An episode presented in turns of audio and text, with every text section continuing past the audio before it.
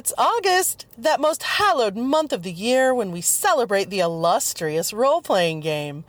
Are you bursting with energy to celebrate the hobby that fuels your imagination and haunts your dreams? Do you feel a burning need to share your passion for your hobby? Join Spencer, aka Free Thrall, as he waxes poetic throughout the most wondrous month of the year, RPG a Day Month.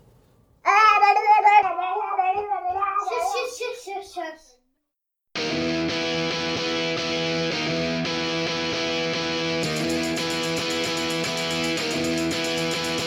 was slinging pawns at a B&B when he had an epiphany.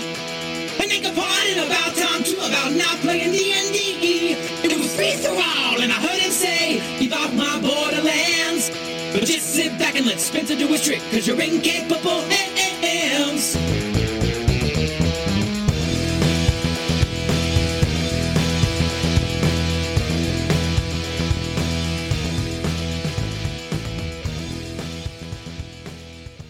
Hello, welcome to Keep Off the Borderlands, a podcast about RPGs and stuff. My name is Spencer, aka Free Thrall, and this is the weekly roundup for week three of RPG a Day month.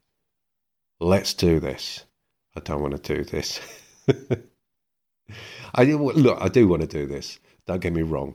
I'm just struggling a little, but I promise, dear listener, this will not be a struggle for you. But before we embark on that journey, let's just check to see if I've had any feedback.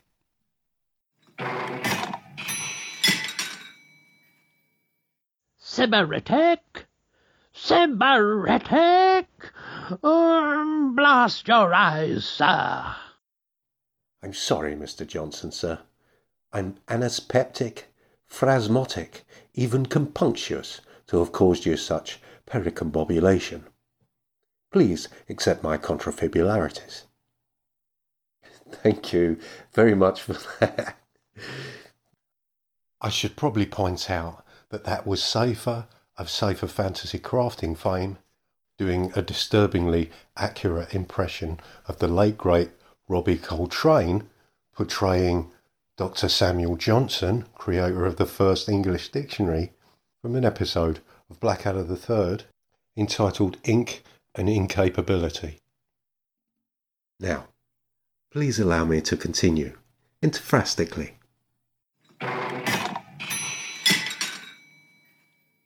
Hey there, Spencer. Just been listening to your second RPG a day or weekly roundup. It's John here from the Red Dice Diaries, and I've got to admit, I loved your final entry where you're like, "Oh, favorite con purchase."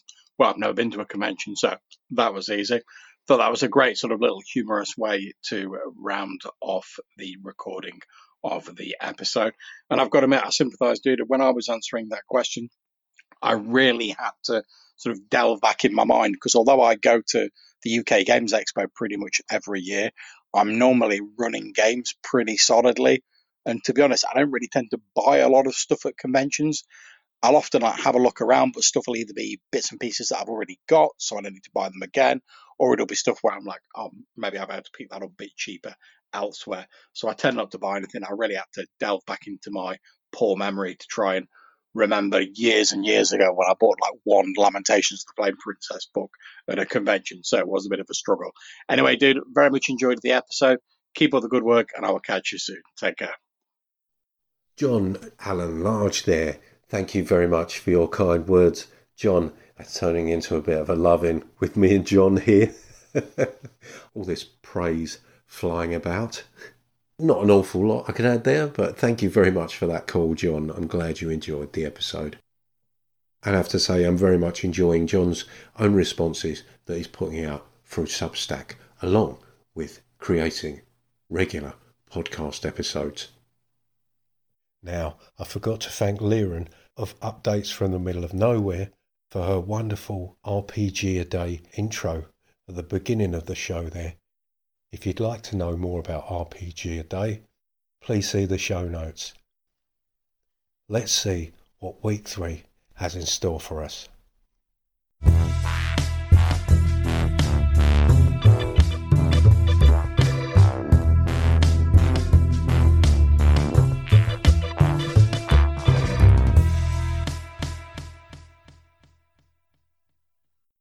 So, what have we here? Day 15, and the prompt is favourite con module slash one shot. Well, as I established at the end of the last episode, I've never been to a gaming convention, nor do I see myself visiting one in the future due to certain uh, physical um, disadvantages, shall we say. Although, having said that, there are online conventions, which would certainly make things a lot easier for me. Maybe when the kids are a little bit older, I've got a bit more free time on my hands. So let's leave out the con part and just focus on favourite one shot. I'm not in the habit of playing pre written adventures. You know, the games I play in are largely either campaign games or they're improvisational, so not relying on published material.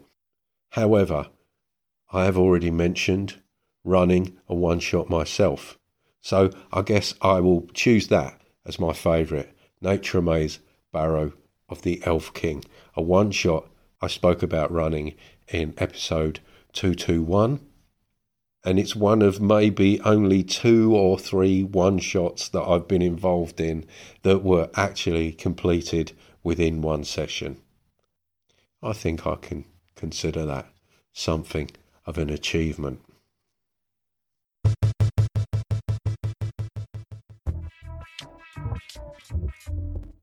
Day 16 Game you wish you owned. There's certainly plenty of PDFs I have which I would like to get a physical copy of. Pirate Borg for one. I certainly wouldn't mind getting into Rowan, Rook, and Decard's Spire, The City Must Fall, and Heart, The City Beneath. That Dragonbane box set as well looks very nice indeed.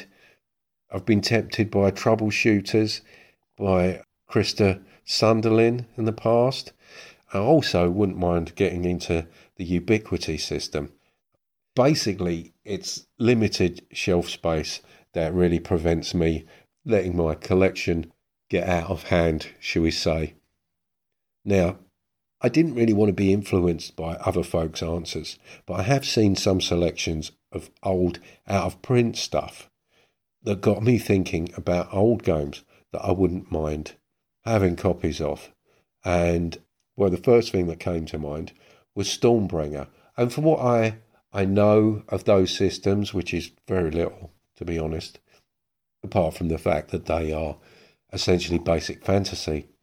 Chaosium put out an RPG entitled Elric, which I understand is a particularly good version of the game.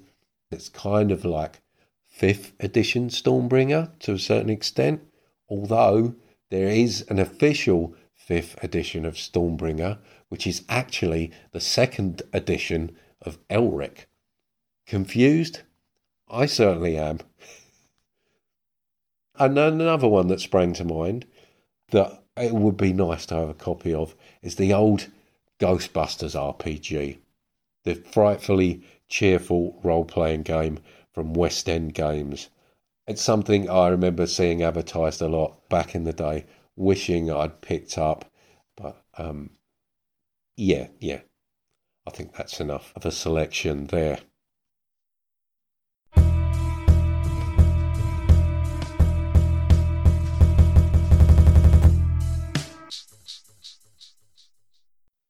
Day 17. Funniest game you've played. Well, I have to say that has got to go to the old farts, the group that I play Call of Cthulhu with on Grizzly Peaks Radio. Now, Call of Cthulhu, not essentially a funny game in itself, but this is very much about the people I play with. I mean, we we have tried to up the horror. It was an experiment that I thoroughly enjoyed think it had mixed results, and I still had an awful lot of fun playing it. Perhaps even more so because we were trying to be serious. More recently, we have decided to lean into the fun and we've started playing Pulp Cthulhu, which continues to be very funny indeed.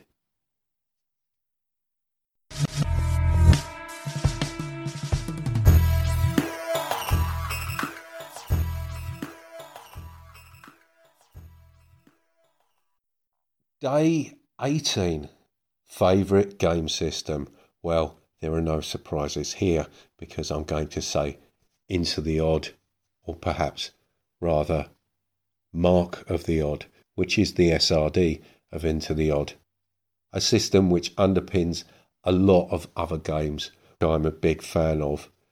Electric Bastionland, Chris McDowall's other iteration of Into the Odd, Death is the New Pink, Mausritter, Cairn, Runecairn, We Deal Lead, Anna X66, Agents of Odd, Liminal Horror, Mail Order Apocalypse, most recently David Blandy's Eco Mofos, and Chris's new forthcoming iteration, Mythic Bastionland.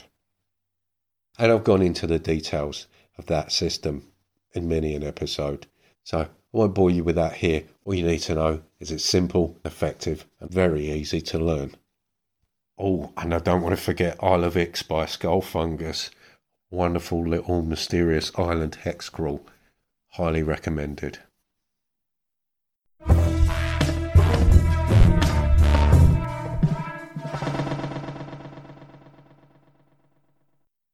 Day 19. Favourite published adventure. Now, as I said before, in response to day 15, don't really play published adventures much, apart from when we're playing Call of Cthulhu. And as I understand it, Andy Goodman injects a lot of his own stuff into the material that he uses. As I'm primarily a player of RPGs and not a GM, I don't generally read adventures, although that is changing. So I'm going to list off some writers of material that I'm particularly impressed by. I'd say Brad Kerr of the Between Two Cairns podcast, and if you're not listening to that, you certainly should be because it is most entertaining and they review really interesting adventures on that show. Brad's most recent adventure was Wyvern Songs. Gus L the creator of Tomb Robbers of the Crystal Frontier, Gavin Norman of Old School Essentials fame, who currently has his Dolmenwood Kickstarter running at the moment, and Nate Treme, who's put out an array of wonderful mini adventures, many of which can be found in the Haunted Almanac. If you can get your hands on a copy of that, I can highly recommend that. It's a beautiful book, available through Games Omnivorous.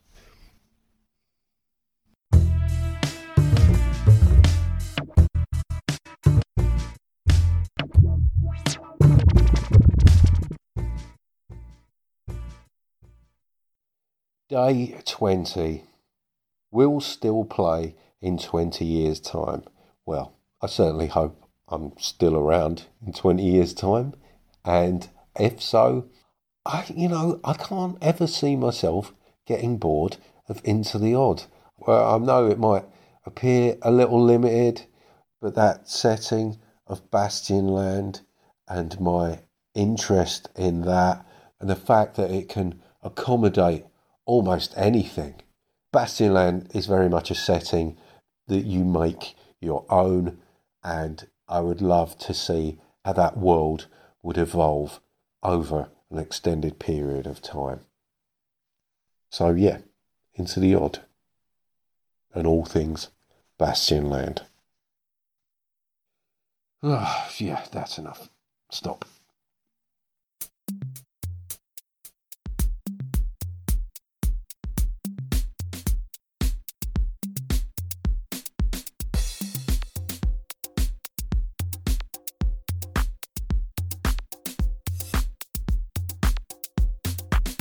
Well, that's quite enough from me Thank you very much for listening. I really appreciate all the messages I receive. If you'd like to contact the show, you can leave me an audio message via speakpipe.com slash keep off the borderlands, all one word. You can email me at spencer.freethrow at gmail.com. You can also find me on Discord. I'm on Twitter and Instagram at freethrow. Mastodon at 3forall at mastodon.social and there's even the Keep Off the Borderlands Facebook group. And you'll find links to all those things and more at freethrow.card, that's with two R's, .co. You can hear me in actual plays on Grizzly Peaks Radio. And you can sign up to the Stochasium, my Substack newsletter. And I've also started putting stuff up on YouTube. If you'd like to support the show, you can at ko-fi.com slash free-for-all. There's my itch page, or you may even want to give the show a review. The music for Keep Off the Borderlands is provided by the multi-talented Mr. TJ Drennan, and it just remains for me to say, take it away, TJ.